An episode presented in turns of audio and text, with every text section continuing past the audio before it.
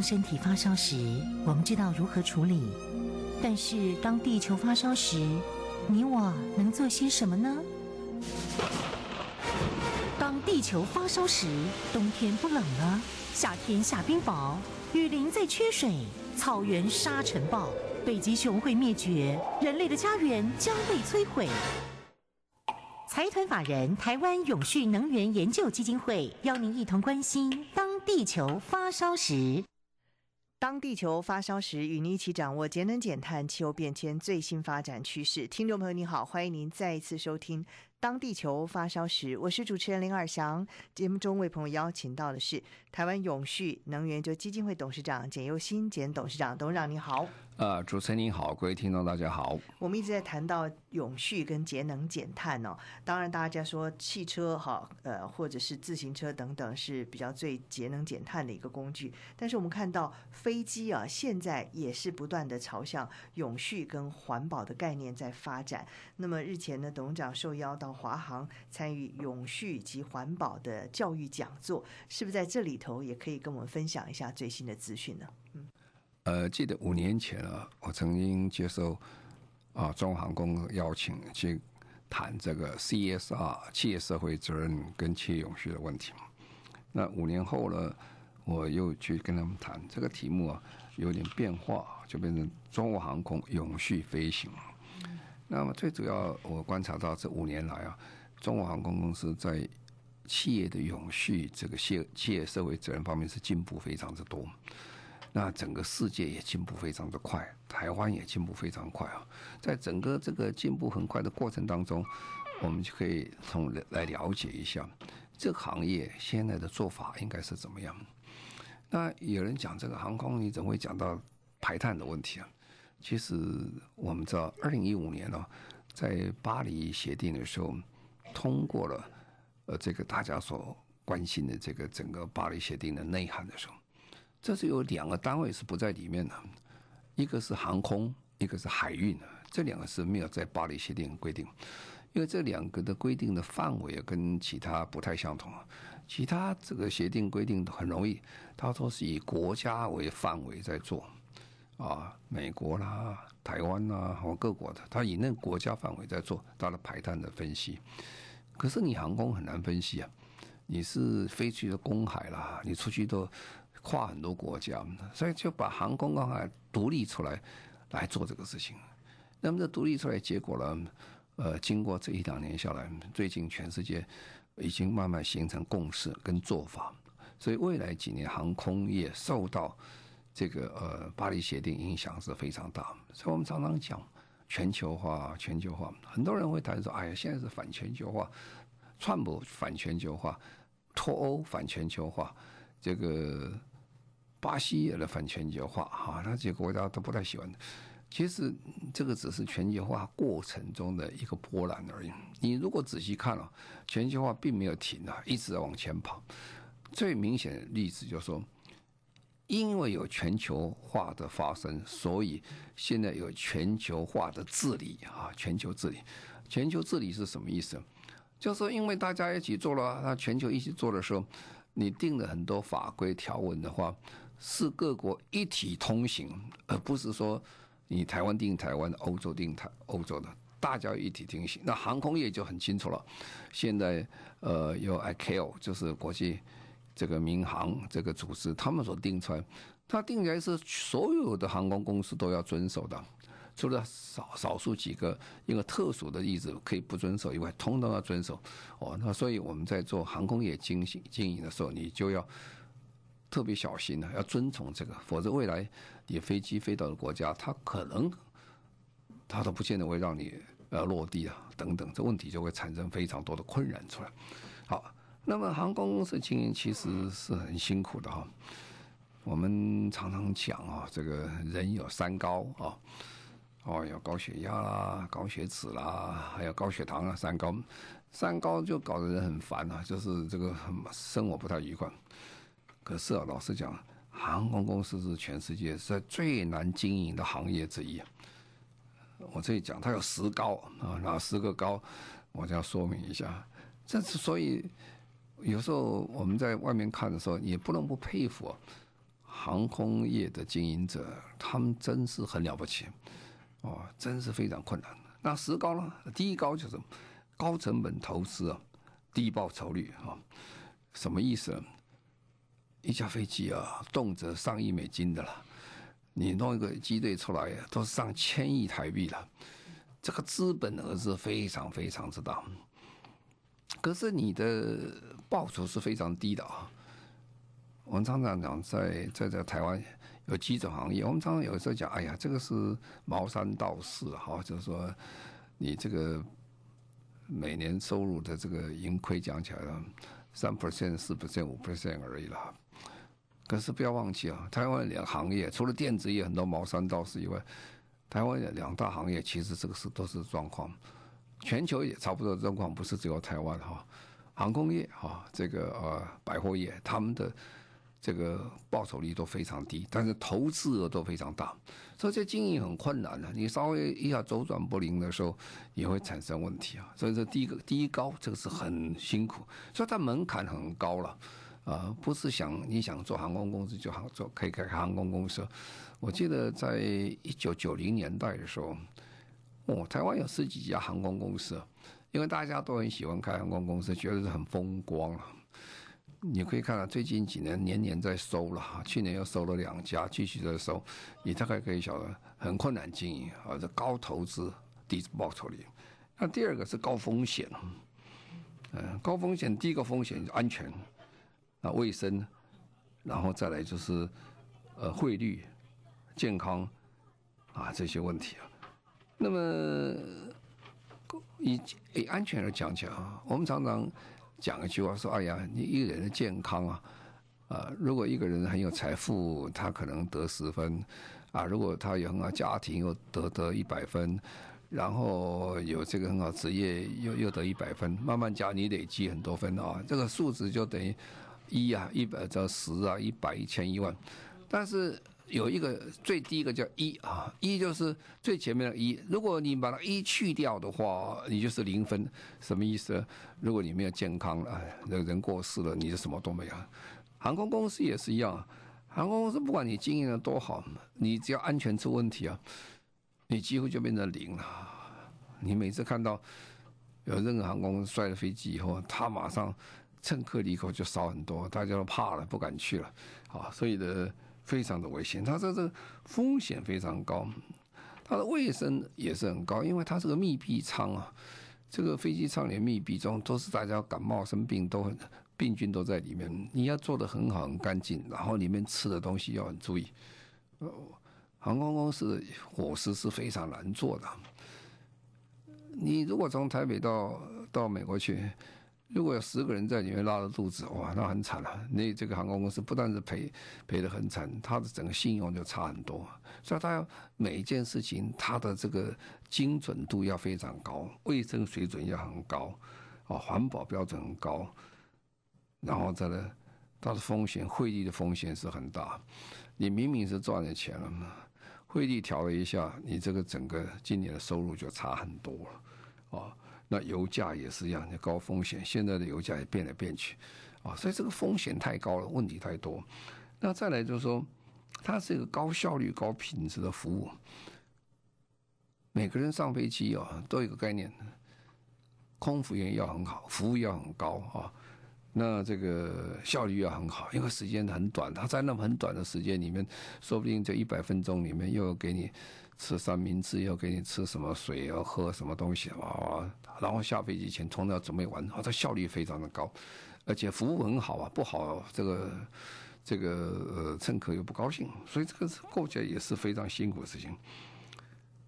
再来就是说，他的这个整个的客户客群是很复杂，全世界没有比这个航空公司客群更复杂，那什么国人都有啊，啊，什么宗教都有啊。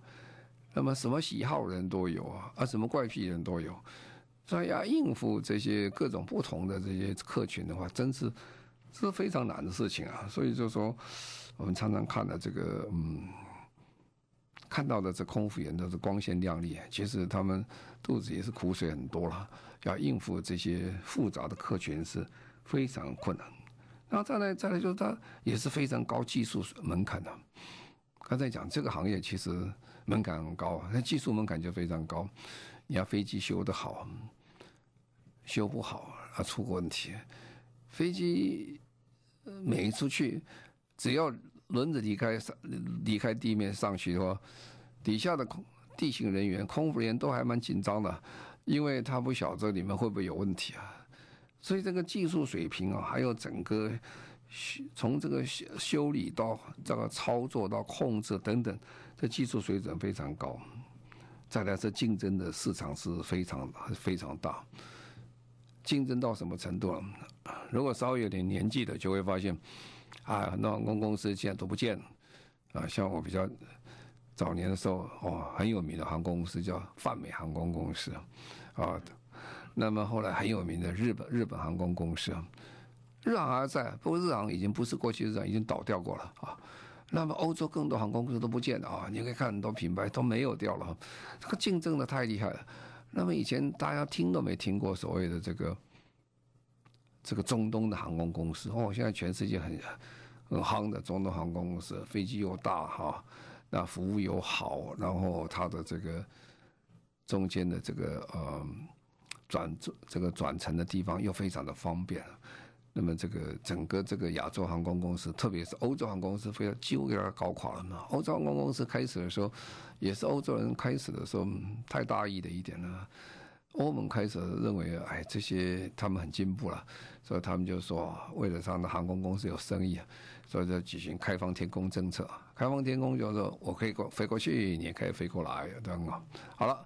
这就他那时候没有什么阿拉伯航空公司，等到阿拉伯航空公司发现说，哦，这是很好的生意啊，从我这转过去的话，就有还三个大航阿拉伯航空公司投资非常多，油又便宜啊，那么地理位置又很好，一下子欧洲航空公司搞得稀里哗啦，这竞争是非常非常厉害。然后这个这个行业其实是随时都是这个呃媒体的焦点啊。啊，这个媒体的焦点，从这个呃空中的服务人员开始，一直到万一有一件事情发生啊，你马上抱着立刻就会来啊。这个，所以做这个行业其实是在放大镜下的过日子，每一件事情都会产生很大的一些民众的关好奇跟关心。然后它也是高度的管制的行业。什么叫高度管制的行业？你不是想飞就可以飞啊？对方国要不要让你飞啊？你看美国这么这么所谓呃自由市场的国家，美国人是管航空管得很紧的，他国内航空打死都不开放啊。他跟人家讲说这个呃开放天空，呃跟台湾开放天空，那我们不错，我们可以开到飞到美国去，但是我们只能飞到美国一点了，不能飞两美国国内两点，因为那边的国内航空，假如不是这个。管制的话，美国航空公司已经不是任何国家航空公司对手，啊，所以你可以看到说，大家为什么有时候不太喜欢坐这个美国航空公司的飞机到美国去啊？主要是因为它的服务比较差一点啊，它没有像我们亚洲航空公司比较好，呃，那么这也是竞争的问题了，因为它有个保守。这个自己的市场在里面，所以他的这些工作人员，他的态度跟我们这个台湾的航空公司纯竞争才能够存活的公司，它的服务的这个品质就就不太相同了。就是，那更厉害就是说，其实航空公司基本上是高度跟国际政治、地缘政治相关的啊，这个太厉害了。各位晓得，这次前几天才发生这个。伊朗跟美国人在中东发生问题，马上各国航空公司都讲清楚，包括我们航空公司都讲清楚。哎，现在你航线要偏离，不可以去再飞这个呃伊朗或伊拉克上空，要往北飞，往南飞，不要碰放那边，因为一不小心啊，这个池鱼之殃遭到一个火飞弹攻击，就出问题大了啊！所以这个影响是非常大，你马上成本就增加非常多。那有时候我们常常在想。我们看事情的时候，我们讲气候变迁，气候变迁，大家讲气候变迁。我们去去年大家很高兴一件事情，说：“哎呀，老天呢，真是对台湾不薄哈！去年的这个台风啊，都路过不进台湾啊，一飞跑到哪去都跑到日本去。当然，日本很值得同情，非常多的这些台风，但是航空公司还是一样的很辛苦。当去年特别多台风到日本的时候，我们的飞机都飞不出去啊，都停在桃园机场。为什么？因为大阪机场关闭，东京机场关闭，呃，这几个机场通通关闭。为什么？因为台风的影响。所以他说天后的影响又大的不得了啊！所以这是一个这个行业讲起来是很难经营。所以我常常觉得。呃，我常常跟这个呃我们的航空界的朋友讲，现在这个时代哦，就是大家沟通的时代哦。因为航空公司看起来光鲜亮丽啊，你看它收入都上千亿哈，所以大家觉得哇，这个是很赚钱的航空公司，应该大家呃待遇都很好。那其实航空公司一不小心就是亏本啊。你可以看全世界现在大航空公司。亏本的多啊，赚钱的少啊，而且好几个公司都走了，就是关掉了和合并掉了啊。那连这个这个本来是全世界最好的航空公司之一啊，国泰航空公司，过去三年其实也是亏本了，也是裁员了。然后最近本来今年开始赚钱很好，啪发生啊，二零一九年香港的这些示威。结果一搞下去，他去年又亏本了啊！所以这个行业其实受到政治面、社会面、经济面、国际面的影响在很大，这是真是很不太容易经营的行业啊。不过这个是呃，先跟各位介绍一下，因为航空业大家都还很有兴趣的哈。现在看航空都是呃非常嗯。时髦非常新的一个行业，其实它后面的苦水是非常多。那我后面再讲的苦水是什么苦水？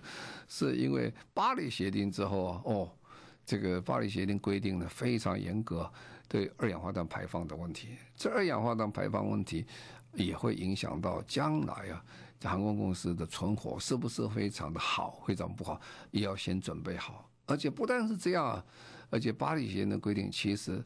严重的影响到我们政府的工作的方式跟态度，以及我们的基础建设。如果做不好的话，航空公司是很难生存的。嗯，好，我们现在再稍微休息一下，稍后回来继续进行今天的当地球发烧时。您现在所收听的节目中广新闻网《当地球发烧时》，我是主持人林尔祥。节目中朋友邀请到的是台湾永续能源就基金会董事长简又新简董事长。今天我们在节目当中谈到的是航空公司的永续环保。好，那我们就看到航空公司其实经营本来就是很困难了。我们讲有十个高困难点哦，比三高要多很多。那么最近这一波来，其实对整个航空业讲起来，开始进入一个比较紧张的状况。因为在二零零九年的时候，航空业就想到这问题了。啊，航空这个基本上它二氧化碳排放是是算多的啊。那么虽然它现在讲是大概百分之二点五全世界排放量，不二点五是很可观啊，因为。整个台湾也不过还不到零点九左右，那么二点五这样下去的话，更可贵一件事情，因为随着人口不断的在成长，经济不断的在变好，这个世界上的人越来生活越富裕，那富裕光在中，他就很想出国旅行啊，去跑跑世界各国啊，做生意等等。所以所有的行业里面，你可以看到二到二零五零年。有个行业几乎是年年都在成长，它当然只有说两 percent、三 percent、四 percent 之间。不过它计算中，我们所估计跟其他行业不同，这是一个成长的行业，因为讲人越多了嘛，呃，收入越好了嘛，所以它的排放量是会越来越多。所以航空业跟这个呃气候变迁组织，大家都想到这个问题啊，减碳变得很重要。所以二零零九年他就定了一个。个期程的三个减量的一个期程目标，第一个就是二零一零年到二零二零年这十年里面，这十年里面平均每年要提升一点五 percent 的燃油的使用率，啊，你油烧的越少，二氧化碳排放当然少了嘛。那么第二就二零二零年哦，就从今年开始了，就要开始实行零碳排成长。换句话说，从今年开始到这个未来的几年内，我们所有的碳排放不可以成长，那这个压力就很大了哈。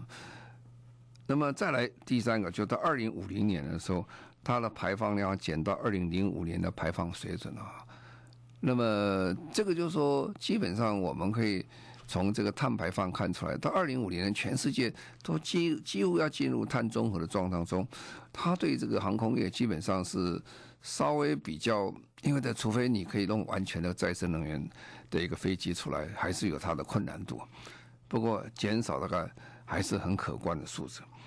那么当然减少就很多种方法了。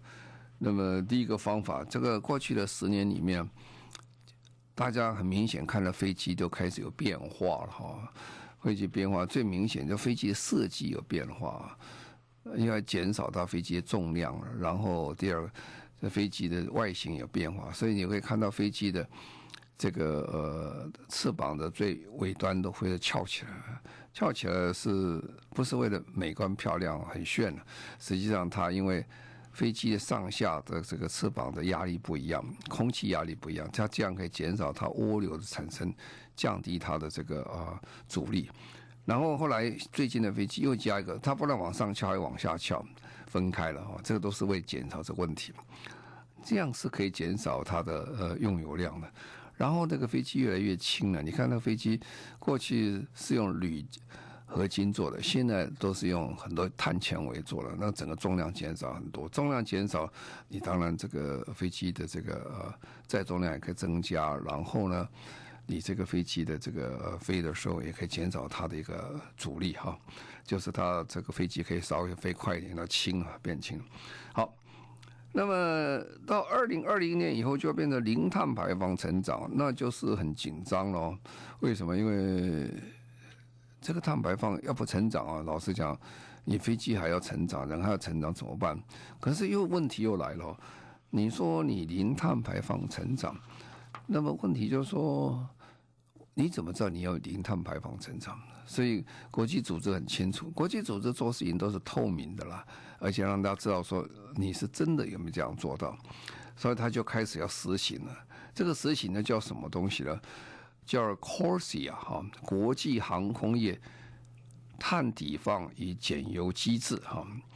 那个机制的实行做什么？机制的实行就要确实的让我们了解说未来几年可以保持这个这个整个二氧化碳排放不增加。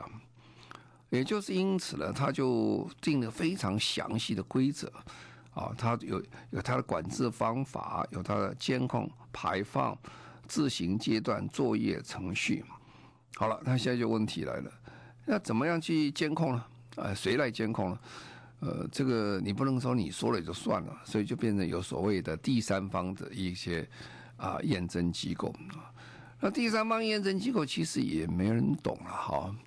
因为这是新行业出来，所以这个时候，呃，IATA 就是国际民航组织，他们就在想要把这个做好。第一件事情，先要教育这个第三方这个验证的单位啊。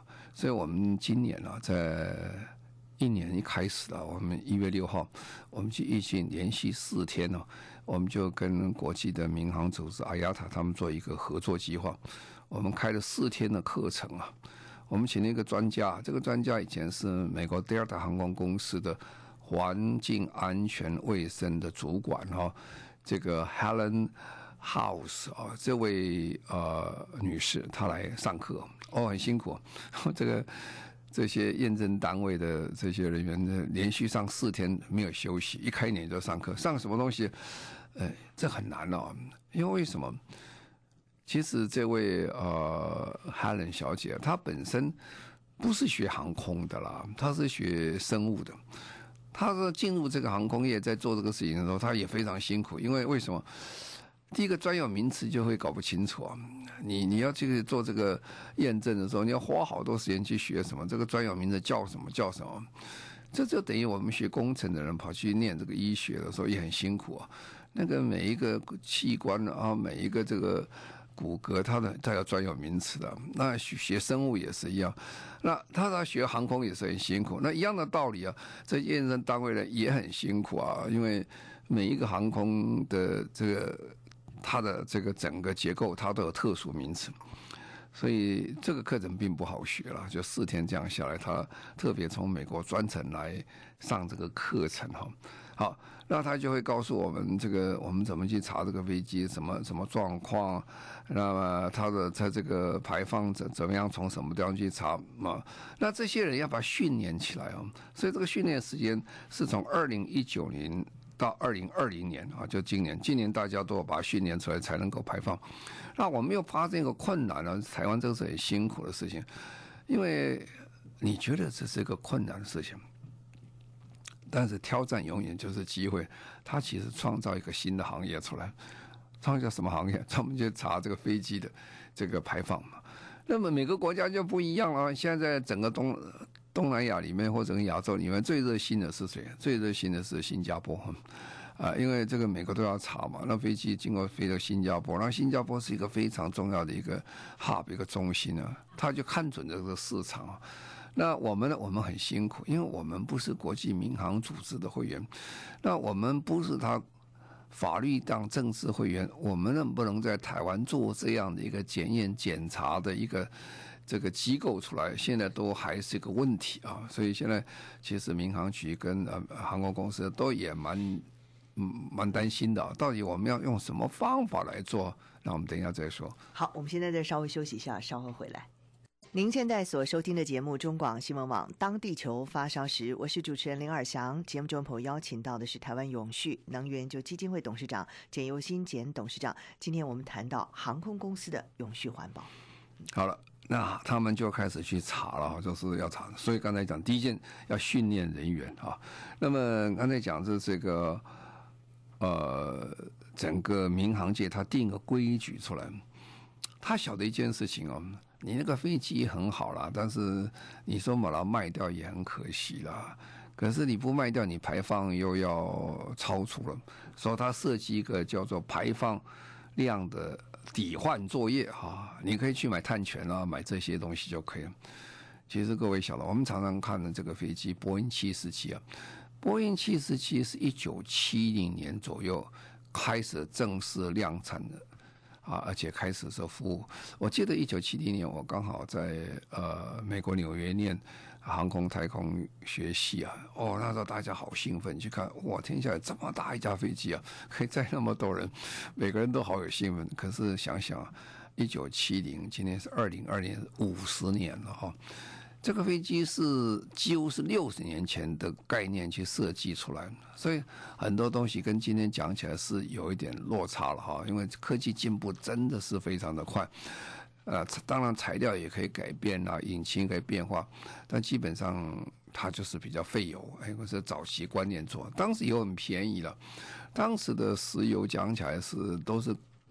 价钱都是个位数了，不像现在动辄七块、七十块、八十块，曾经涨到一百四四十块左右。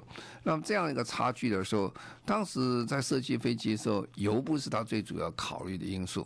但是现在不得了，现在油一不小心都要占它整个营运系统百分之三十。如果你是以七四七的话，就百分之三十，甚至更高一点，看油价的多少。所以在这种状况下，呃。这个飞机其实不是很好了，可是这个飞机如果你不马上把它淘汰掉，你这个碳排放增加的时候，你就要去买碳权去抵换这个东西。买碳权的意思啊，或者抵换这些的意思，就是增加你的成本。所以从二零二一年以后，这个飞机的这个飞行的公公司的成本还在继续在上升啊，所以这对航空公司讲是很大的一个挑战啊。所以刚才讲 c o r s i 啊，这个。